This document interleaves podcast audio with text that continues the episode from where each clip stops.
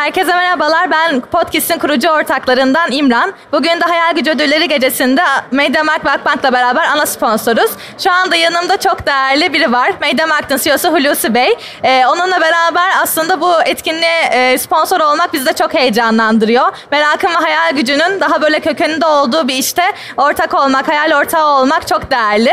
Hulusi Bey hoş geldiniz. Nasılsınız? Teşekkürler İmran Hanım. Sağ olun. Siz nasılsınız? Ben de iyiyim. Çok teşekkürler. mersi. Bugün hayal etmeyi, cüretkar hayaller kurmayı düşündük, e, konuştuk. E, peki çok merak ediyorum. MediaMarkt'ın kurum olarak merakı ve hayali ne? Hayal gücü ne?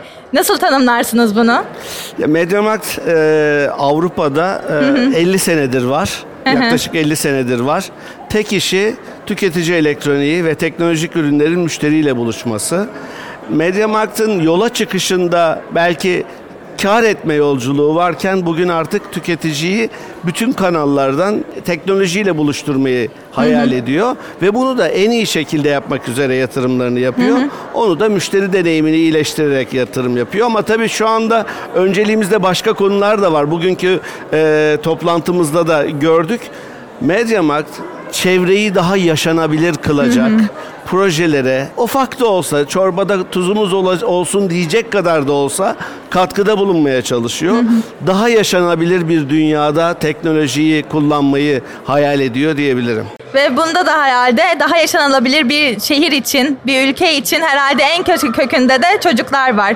Çünkü Öyle. geleceğimizin mimarları da çocuklar olacak. O yöneticileri, mimarları, kurucuları, girişimcileri. Peki sizce çocuk olmak ne demek ve bir çocuğa teknolojiyi anlatsanız nasıl anlatırdınız? O nasıl görüyorsunuz oradaki bağlantıyı? Vallahi çocuklara benim teknolojiyi anlatmam biraz artık e, şey olur. Evet. Çocuklar teknolojiyi bize anlatıyor. Çünkü ben e, çok uzun zamandır teknoloji ürünleri ile teknolojik ürünlerle iç içe yaşayan birisi olarak o hıza adapte olmaya çalışırken çocuklarım çoktan bunun içine doğdukları için çocuklarımız içine doğduğu için teknolojiyi çocuğa anlatmak artık çok e, e, abesle iştigal olur. Ama teknolojiyi çocuklardan dinlediğimizde ise hayatı kolaylaştıran, bizim çok uzun zamanlarda hallettiğimiz işleri daha kolay halletmelerine yarayan, hatta bugün yapay zekayla artık bazı atıl kalan ya da işte çok rutin kalan işlerimizi yaptırdığımız bir kavram teknoloji.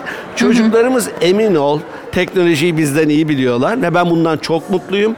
Burada çocuklar ve çocuklarla ilgili işler gördüğümde içimdeki o kıpırtıyı sana anlatamam. O kadar e, mutlu oluyorum ki çünkü umut var, gelecek var ve bizden çok daha iyi bir yere götüreceklerini düşünüyorum. İçeride pırıl pırıl ortamı beraber gördük. Sonuç teknoloji çocukların zaten içine doğduğu bir kavram ve onlar çok iyi biliyorlar ve çocuklar da bana umudu e, simgeliyor. E, benim de iki çocuğum var. E, keşke çok daha fazla olsa dediğim zamanlar oluyor sonra vazgeçiyorum. Dediğiniz gibi özellikle bu çağ özellikle çok büyük bir dönüm noktası belki de. Çünkü bugüne kadar daha yetişkinlerin anlatıcı pozisyonunda olduğu, çocukların dinlediği Doğru. ve onlardan öğrendiği, işte usta çırak ilişkilerinden e, aslında pay alıyorduk. Ama dünya öyle bir hale geldi ki artık çocukları dinlememiz, onlardan öğrenmemiz, belki tersine bir akranlık, mentorluk ilişkisi kurmamız gerekiyor. Bravo. Onda da aslında teknoloji çok güzel bir netice de doğuruyor bize. Artık onlar geliştirecek, biz de onlardan öğreneceğiz. O yüzden hani e, bu noktada da böyle onları görmek, onlardan geleceğe umutlanmak çok kıymetli olarak düşünüyorum. Bir, bir şey söyleyeyim sana. Bizim şirketimizde daha doğrusu birçok şirkette şöyle bir üçgen düşün. O üçgenin en tepesinde CEO oturuyor ve altında da işte ekipler var. Böyle bir algı var.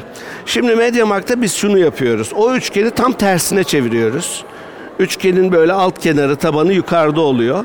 Ben CEO olarak şirketin en altında bulunuyorum. Düş böyle hayal et. O işin o işi yapan yani o işleri yapan genç nesillerin hatta şimdi Z kuşağının en tepede işlerin sahibi olduğunu düşün ve o sorumluluk bilinciyle işlerini yaptıklarını, konusunda uzman oldukları işleri yaptıklarını ve benim de onların yaptığı işin altına imza attığım bir döneme geçiyoruz. Bu da ne demek?